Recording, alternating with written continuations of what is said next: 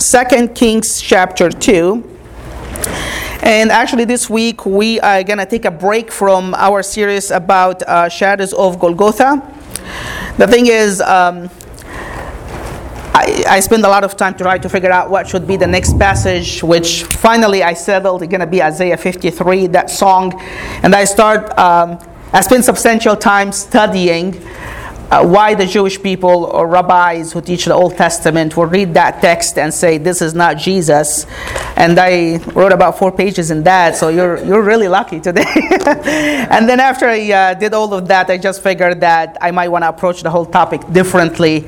But at this point in the week, uh, we had the retreat, and it was too late for me to go back and uh, start from scratch. So hey, sometimes the Lord does that on a purpose. So I'm going to share with you some of the thoughts, uh, some of the things that I've been thinking about as far as church and ministry and evangelism and stuff like that. Um, and I truly trust that the Word of God today will be a blessing to you. Amen? Amen. So if you have your Bibles, you can turn with me to Second Kings chapter 2, or if you have your notes, you can read with me. So this is, uh, if you're not very familiar with the Old Testament, um, David was the first king that God has ordained. Um, and he was a man after, well, he was second, Saul was first. David was the man that was after God's own heart. He ruled over the nation of Israel, the 12 tribes. After his death, Solomon came and Solomon did not obey God, so the nation was divided under uh, to, toward the end of Solomon's reign, to the point that Solomon's son only ruled over two tribes, which are anybody can help? Benjamin and Judah. And the rest of the 10 tribes, Levi did not have a, a, land. Remember, they were scattered all over in the refuge cities that we talked about. They have land all over the country.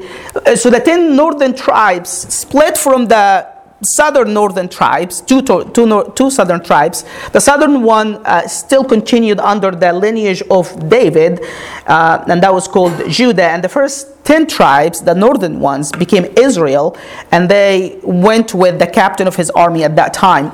Both Israel and Judah ended up not obeying God, backsliding. And God will send them a prophet, one prophet after the other, so they can come back to Him. Amen. And Elijah in the Old Testament, in the book of Second Kings, was one of these prophets that the Lord has sent so He can bring the nation of Israel back to Him, the northern nation. And um, this passage that we're going to read is the last thing, the very end of Elijah's ministry. And the Lord has commanded Elijah to find somebody who will take his place. And he did found a man by the name of Elisha. So Elijah trained Elisha to be his successor. And now, this part we read right now is the very last part, the very last thing that happened in the life of Elijah. Amen? So, 2 Kings 2 9 to 14. And so it was when they, that's Elijah and Elisha, had crossed over that Elijah said to Elisha, Ask, what may I do for you before I'm taken away from you?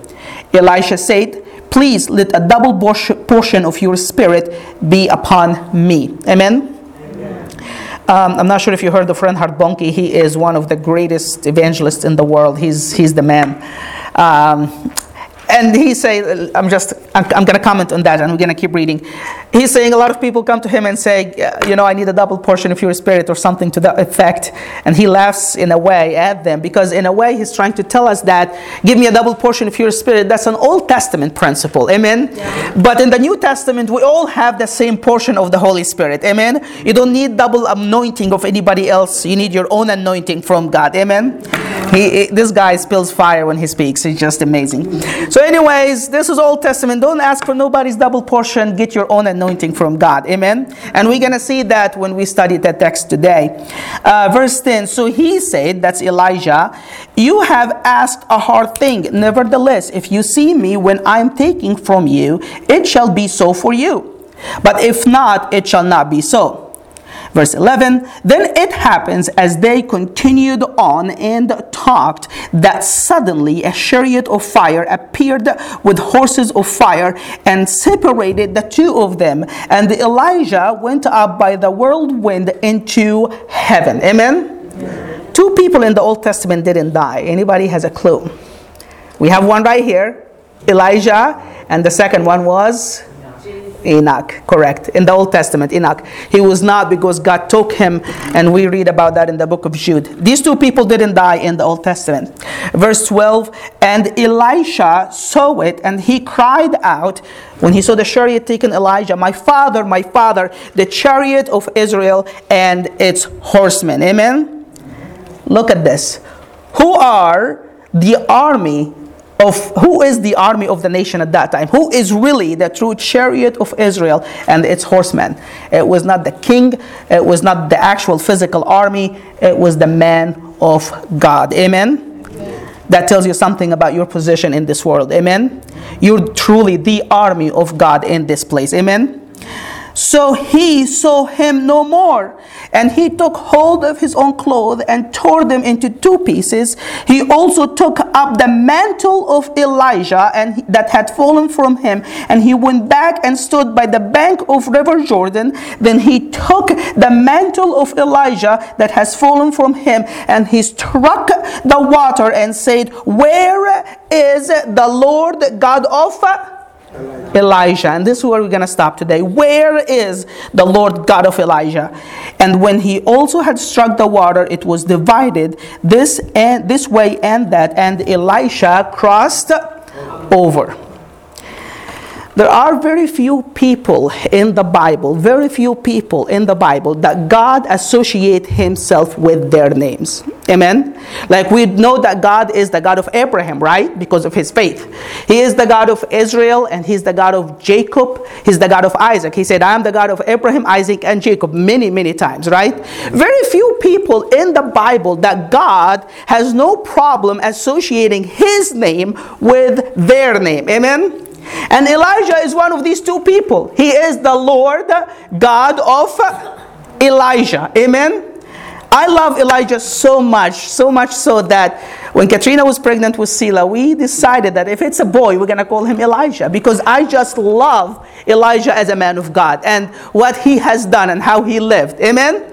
So going to look today a little bit not into Elijah himself, but into the Lord God of Elijah. Amen? Why would God not be ashamed to associate himself with Elijah the prophet? Amen? And when you read the story and the life of Elijah, you're going to see that there's at least three characters of God that is so prominent in the life of Elijah. Amen. Number one, that he is the God of the supernatural miracles. Number two, that he is the God who answers with the fire. And number three, that he is the God who answers fervent prayers. Let's say these three points together. I want you to get it. Amen.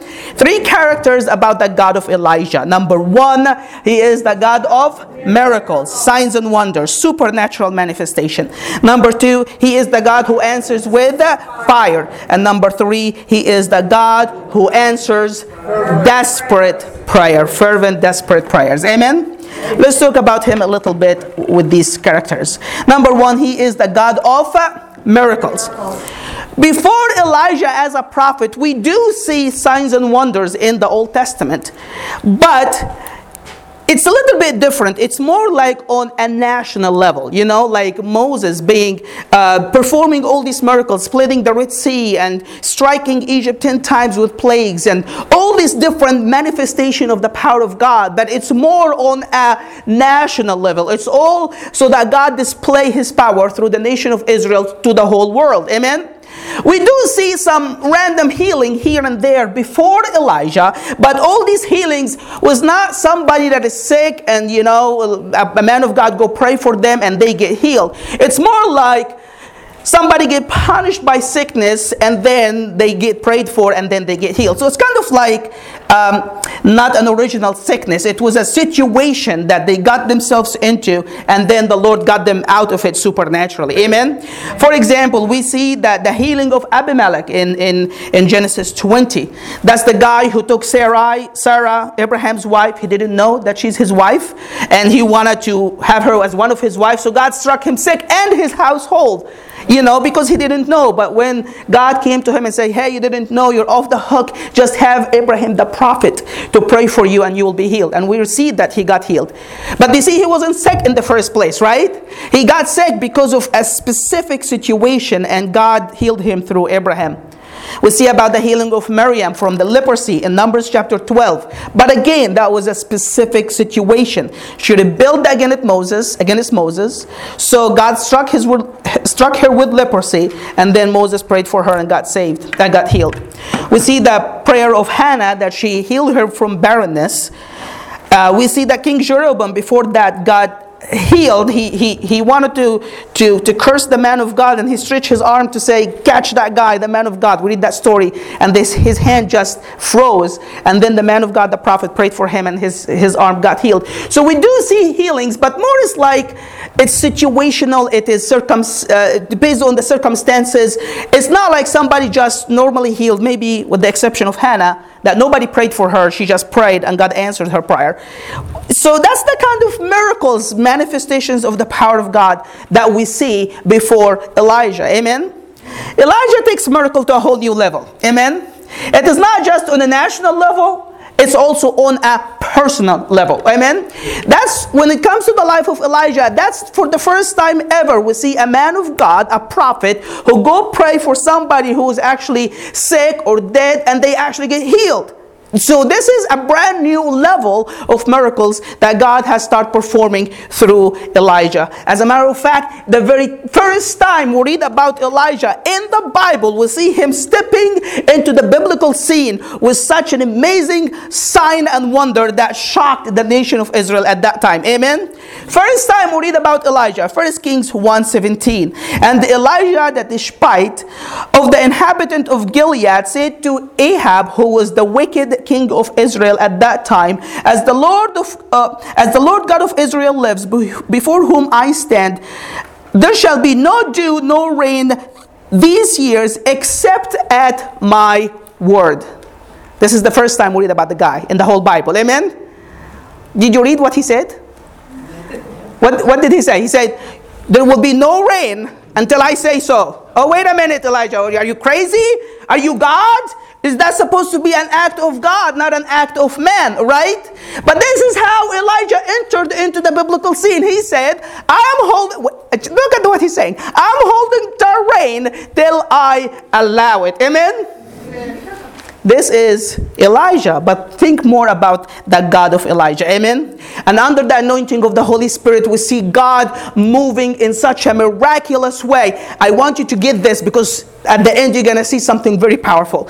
God moved in such a miraculous way throughout the life of Elijah, not just in, in a national level, but also in an intimate, personal level. Amen. For example, we see that in 1 Kings 17, he stops the rain. Later on in the chapter, he multiplies the widow's oil and flour. He runs away, goes to a widow, doesn't have enough to make cake for him and for her, her family. So he said, your oil and your flour will always multiply, and that happened. See, the miracles now are becoming into a personal level. Amen. Not just a national level, a personal level. He raised her son from the dead in the same chapter. He defeated the prophets of Baal by calling fire from heaven and brought about revival to the whole nation of Israel in 1 Kings 18. He brought back the rain at his word at the end of 1 Kings 18. He brought fire from heaven to devour soldiers, wicked soldier who came to capture him twice in 2 Kings 1. And he parted the Jordan. We read when right before that passage we read earlier, when he was when he was walking with Elijah, he took his mantle, he split the Jordan, he passed with Elisha to the other side where he where he was captured to heaven, and Elisha you know, broke the Jordan back on his way back where he came from. Amen? Amen? Do you see that? Elijah moved in the anointing and the power and the supernatural manifestation of the Holy Spirit. Amen? And this is who the God of Elijah is.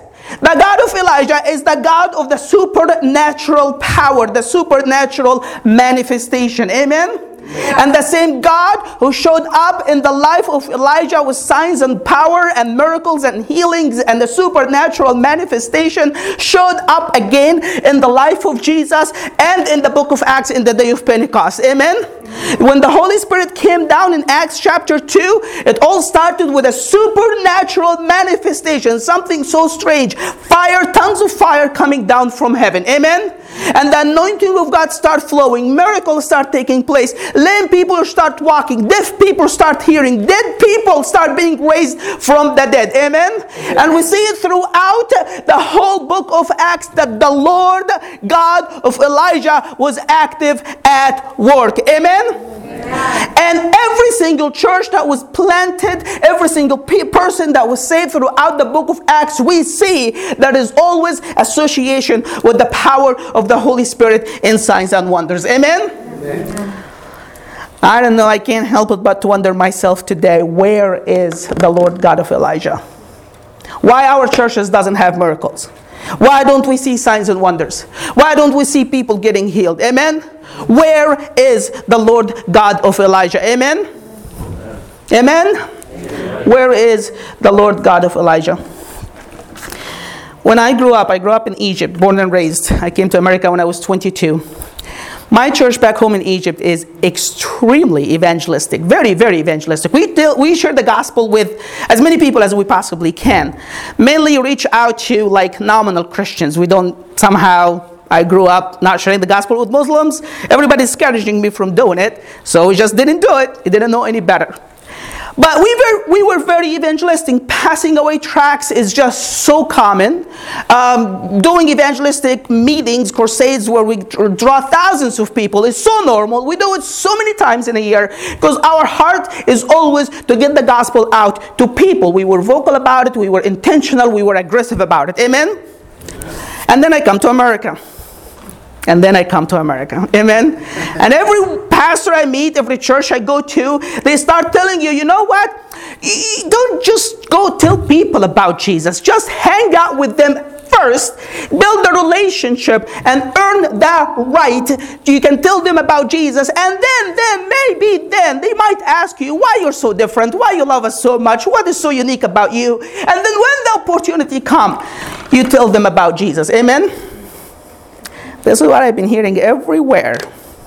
And I wonder to myself, what Bible do these people read?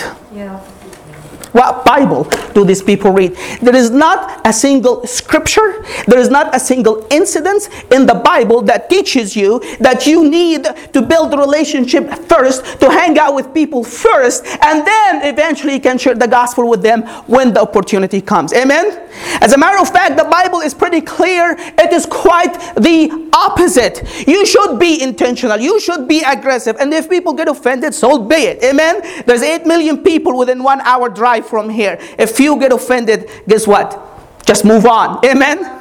Wait a minute, Pastor Cam, you cannot be serious about this. What do you mean that there is no single scripture in the Bible that says we have to be intentional and aggressive and we don't need to build relationship first? Wasn't Jesus a friend of the tax collectors and sinners? Wasn't he just hanging out with them and then eventually sharing with them the love of God? No, he wasn't. Yes, he did hang out with them, but he did not hang out with them if, so that eventually he can share with them the love of God. Where I get that from? I'll show you a couple of examples. Amen? Let's start with the tax collector. We have a story in the Bible about a tax collector called Zacchaeus that Jesus went and he dined with him in his room. Amen? How much time did Jesus, how many months, how many events did Jesus hang out with Zacchaeus before Zacchaeus got transformed once and for all? None. The first time he goes to his house, Zacchaeus is a brand new person. Amen? How about, let's take a prostitute. How about the adulterous woman in John chapter 4? This was a woman who's living with a man who's not her husband. This is adultery, right? Mm-hmm. What would Jesus do? He's like, man, I'm just afraid if I turn her off by telling her this is a sin and she need to change, then maybe she's just not gonna listen to what I have to tell her. Maybe I just need to hang out with her a couple of times, and then maybe eventually she'll trust me. She'll know that I'm not this mean preacher that everybody's talking about, and then eventually I can tell her about the love of Christ and the love of God. Did Jesus behave this way? No. The very first time he encountered that Samaritan woman in love, he presented the love of God to her and she got transformed that very time. Amen? There's not a single scripture, there's not a single incident in the Bible where people, Christians, needed to hang out with sinners first so that eventually they can tell them about Jesus. Amen? They had they shared about Jesus right away. However, the key, the key that the early church did it, that Jesus did it, was not that they spent time investing with people who don't know God, but they were all anointed with the Holy Spirit of God. Amen. Signs and wonders, the anointing of God was backing them up in every conversation and every encounter with people that they did not know. Amen. The Lord God of Elijah was active, was well, was functioning on their behalf. Amen. Amen. And that's why, even though they were bold with the message of the gospel, it yielded so much eternal fruit because the Lord God of Elijah was at work. Amen. Amen. Amen. The gospel is meant to be proclaimed. You need to be bold with the gospel, but you need to present it also in the anointing of the Holy Spirit.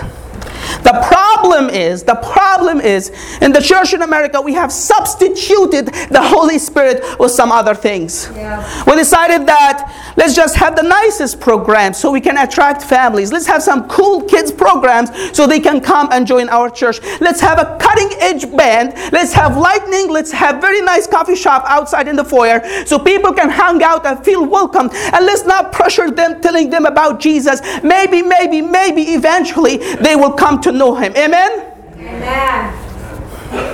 You know what we need? We need the anointing of the Holy Spirit. Amen? We don't need coffee shops. We don't need technology. We, we, will use it. don't take me wrong. But this is not our hook. If we're going to try to impress people, then guess what? After we do it for 10 years, we're going to get a bunch of impressed people in our churches. Amen? I don't know about you. I don't want impressed people sitting in the pews. Amen? I want people who have been radically transformed by the power of the gospel because the anointing of the Holy Spirit has transferred them once and for all. Amen? So let's seek the Holy Spirit and let's quit trying in our own abilities and what we can do and trust God for what He can do. Amen? Amen. Let's seek the Lord God of Elijah. Amen? Yes. I promise you, my friend, if somebody is bound by drugs, if somebody is bound by the guilt and the shame of sin, if they're just so burdened because of what Satan has been doing and ruining in their life, the last thing they really care is your home cooked meal. Amen? And they sure don't want you to hang out with them to watch the Super Bowl. Amen? All what they need to hear is the uncompromised, unadulterated, the clear message of the gospel, but it is associated with the anointing of the Holy Spirit. Amen? Yes. Where is the Lord God of Elijah? He's the God of miracles. Amen? Amen. But number two, He is the God who answers with fire. fire. We read that story in 1 Kings 18, just the very following chapter. So the nation of Israel, the very ten, the northern ten tribes were far away from God. None of them cared about God. They're all worshiping an idol called Baal. And there was about 4,000 people that loved the Lord and worshiped him at that point. But Elijah was probably the only one who was vocal about it, who was known about it that he is the only one who worshiped God. And Elijah wanted to bring the whole nation back to God. Amen? So what he did is said this. He told the king, bring your uh, 450 uh, Baal's prophets or ministers or whatever, and bring the whole nation and let's all go to Mount Carmel. And let the Baal and his prophet, let the prophets of Baal offer a sacrifice, and then I will offer my sacrifice. And the God who answers with fire, he is God. And the people said, Oh, that sounds like a good plan. So they did it. Everybody gathered to Mount Carmel and they started at the morning time. And the prophets of Baal, 450 of them, they brought their sacrifice and they put it on the altar. Elijah was just so confident, he let them go first.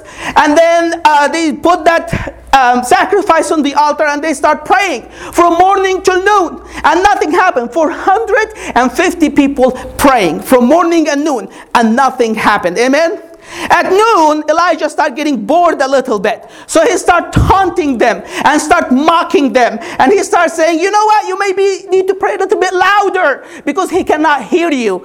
And they really actually follow, fall for that trap. They all brought swords and spears and start cutting themselves and blood was gushing out of them so that the Baal will hear them. Amen?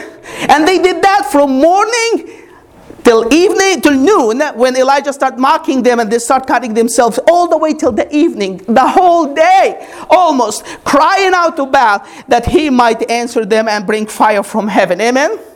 And nothing happened. So now it's Elijah's turn. So here's what Elijah does. He built the, the, the altar and he brings wood, put it on that altar, and put the sacrifice on the wood. And then he tells the people to pour over the wood 12 jars, large jars of water. I think it's four, three times. They pour it over the wood. Now think about it. I know he's invoking the power of God and everything, you know what I mean? But you don't have it to make it so hard, right? Have you ever tried to lit a piece of wood that is wet? it probably doesn't work, right? It will be a whole lot harder. It's, I would recommend you try a dry piece of wood than a wet piece of wood. Amen? But Elijah did it the opposite way. He brought 12 jars of water and they poured that water on the wood, that the wood was wet, and on the sacrifice. And there was a trench around the, the altar, and the water filled that trench. And Elijah prayed, and guess what happened? The fire of God came down from heaven. Amen. It devoured the sacrifice, the wet wood, even the water. It also devoured it. Amen. Because the fire of God came down. Now, I don't know about you. But if you bring a jar or a, a, a, basket that has a piece of burning wood in it, and another jar um, that has water in it, and you mix them together, according to the laws of nature, who should prevail against who? The water should take over the fire, right? The fire cannot take over the water, the water can take over the fire. Amen? But not so when the fire of God falls down from heaven. Amen? And Elijah knew what was his strength. You see, Elijah could have sat down and would say, Hey, King Ahab, I have a great idea. Let's hold a public debate. And he would probably would have won that debate hands down. I mean, these idols are dumb, they don't hear, they don't see, they're just a piece of wood or a piece of stone. He can show that beyond the shadow of any doubt. Amen. He could have reminded the children of Israel of God's miraculous acts in the past and how he has saved them. And he could have drawn so many people to really reconsider worshiping the Baal. Amen.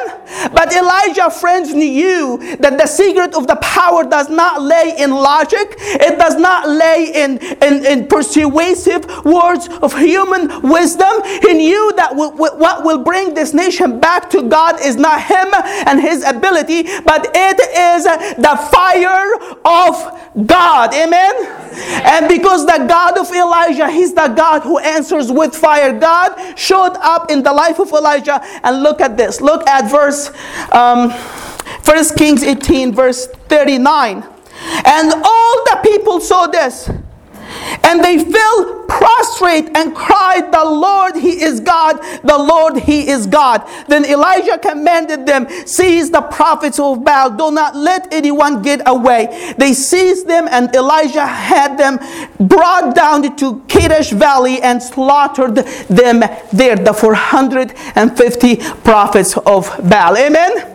You see, when the fire of God falls down, it's not just going to be few people here and there coming to know God. Amen? It will be a massive revival that will bring the whole nation back to God. Amen?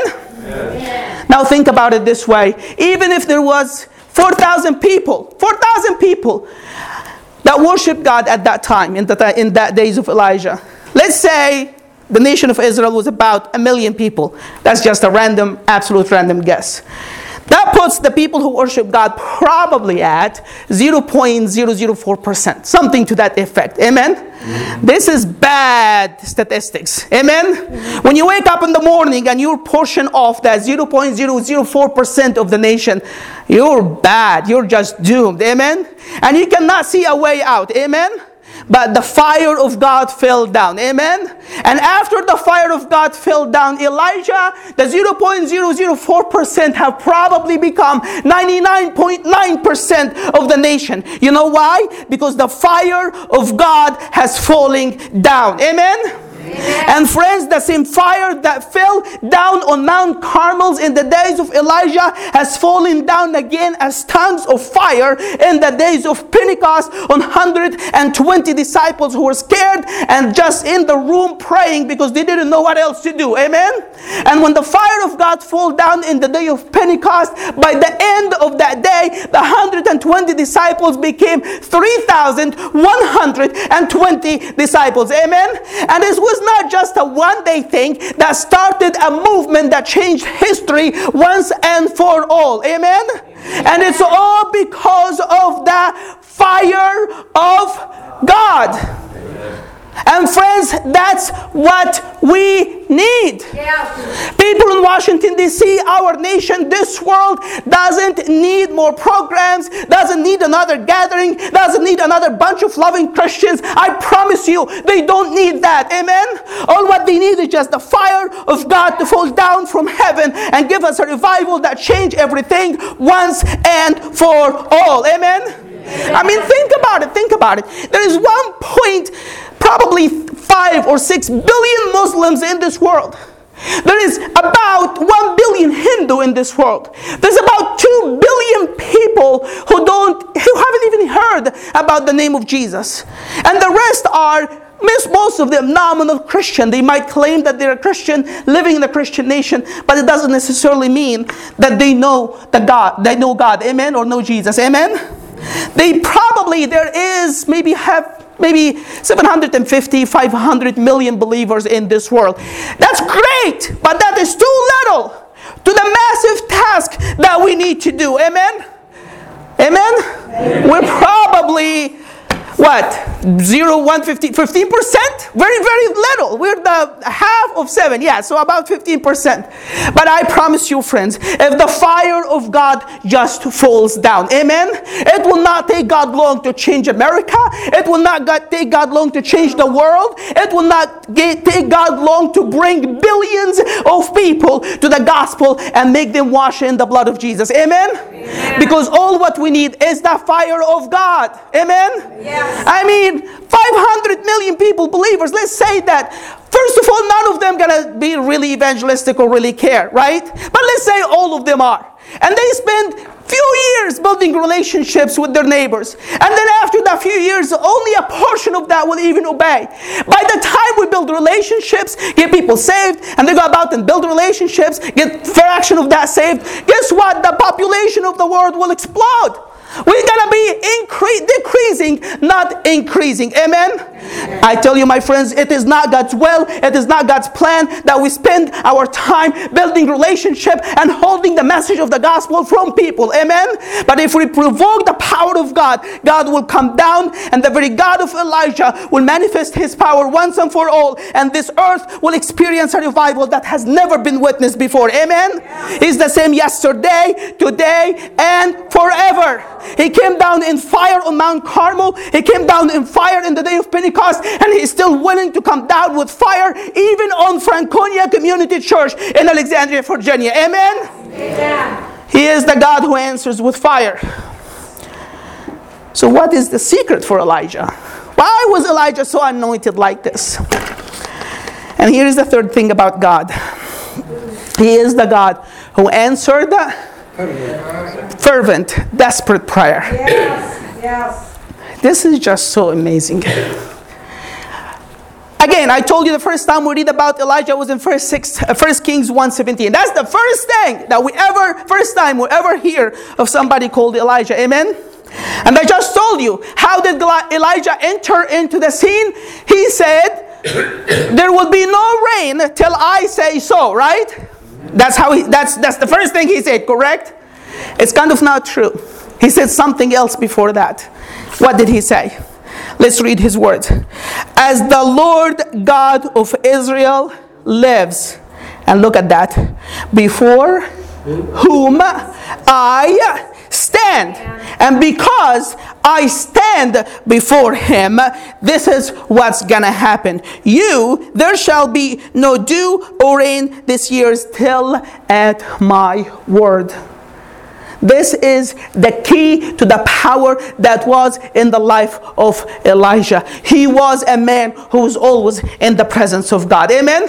And you don't hear about him maybe for years and years and years where he is just in the presence of God. Amen?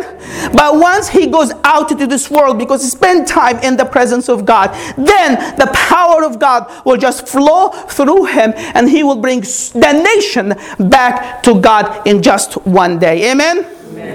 Amen. Amen. There is no such a thing as wasted prayer. Amen? Amen. Let's keep seeking. Let's keep asking. Let's keep knocking on the door. Let's keep begging God for the revival. Yes, He may tarry. Yes, it may take Him years and years for Him to show up. But I promise you, once He shows up, it will not take Him long to change this nation and this world once and for all. Amen. Amen. We'll read about Elijah again and his prayer life in James chapter 5 in the New Testament, verse 16 to verse 18. And here is what James said.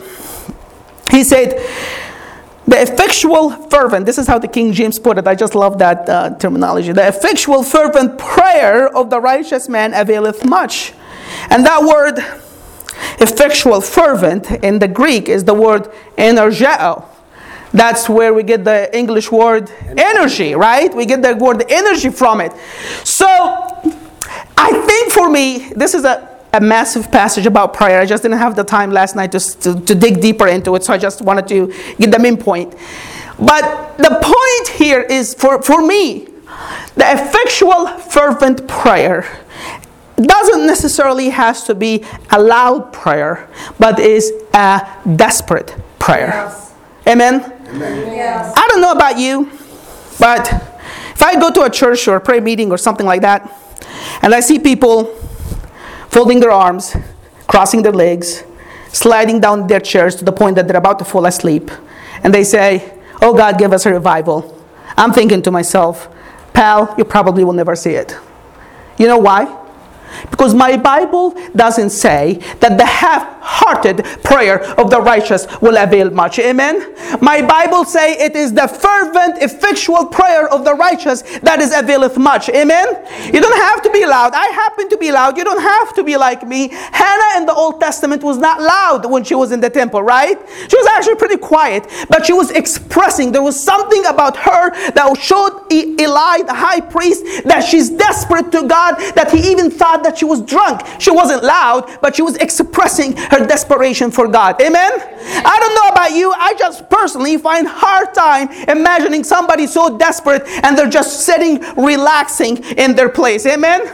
You don't loud, but just be desperate. And God answered desperate prayers. Amen?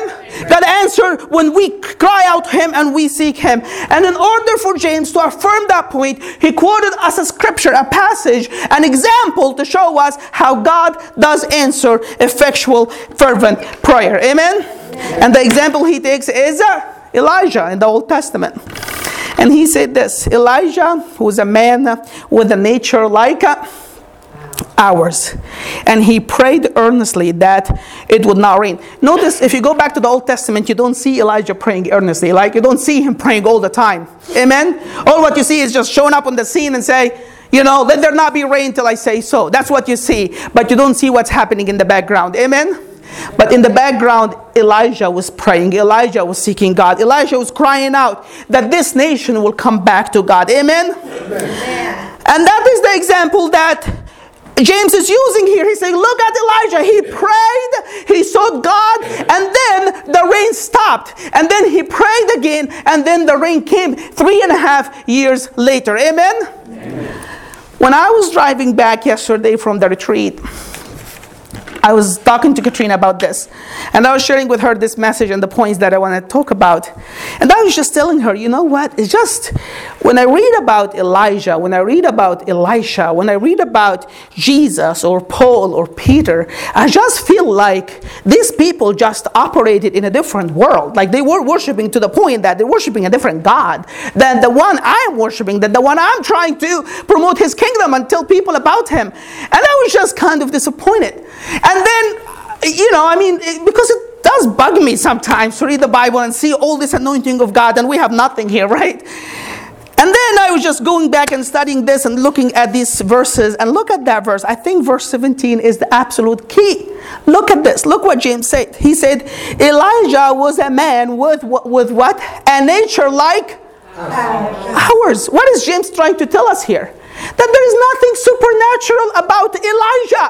There is nothing super unique about him. He's just like you and me, average Joe. He probably sometimes had to go to work at some point. He probably got frustrated. He probably got depressed. He probably got disappointed. He probably did, didn't, didn't trust God at some point. He probably struggled with some sin at some point. He's just like you and me. There is nothing super unique about Elijah. God did not pick him because he's super powerful or super super tall or super good looking or super spiritual. Nothing like that. Elijah is just like you and me. The only thing, the only reason he moved in the power of God because he was a man of prayer. prayer. Exactly. Because he prayed, God moved. Yes, yes. I felt like, oh, so I can be like him. I just need to pray, right? But it's not just me. Elijah wasn't a man who's called by God to be a pastor or leader in the local church. He was just like the leaders, the Bible says, right? Just like us, all of us, like Barb, like, like Jose, like Patricia, like each one of us. The only thing that differentiates Elijah, the only reason why Elijah moved in the anointing and the power of God and brought about revival that glorified the name of God once and for all, the only reason that even chose to associate him with Elijah and call himself, I am the God of Elijah, the only reason is because Elijah was a man of Prayer. Thank you. That's what we need. That's what we need. And that's our problem. We don't pray. We don't see people getting saved and then we wonder why. Yeah. We don't pray. We don't see people getting healed and then we wonder why. I mean, if we look at how American churches pray in general, and ethnic churches, I mean, we're all ethnic in some way, but what I mean, like, you know, Hispanic or, or African churches, these people pray, and I mean pray. Amen? No wonder God shows up. No wonder they're changing the word for God once and for all. Amen? God is no respecter of person. And this can be good news, and it can be bad news too, right? It's good news because it doesn't, does, does that mean that God's power is available for you as well. You also can move in the same anointing like Elijah. Amen. It's not for Cami, the pastor, or the district superintendent, or the president of the denomination. This is for every single believer because God is no respecter of person. Amen? Amen? But this is bad news because God is no respecter of person. That means you can be the pastor of the largest church, and if you don't pray, you will not move in the power of God. Amen? God is no respecter of person. It's good news, it's bad news. It depends on how you want to react to it. Amen? Amen. Enough said, let's pray.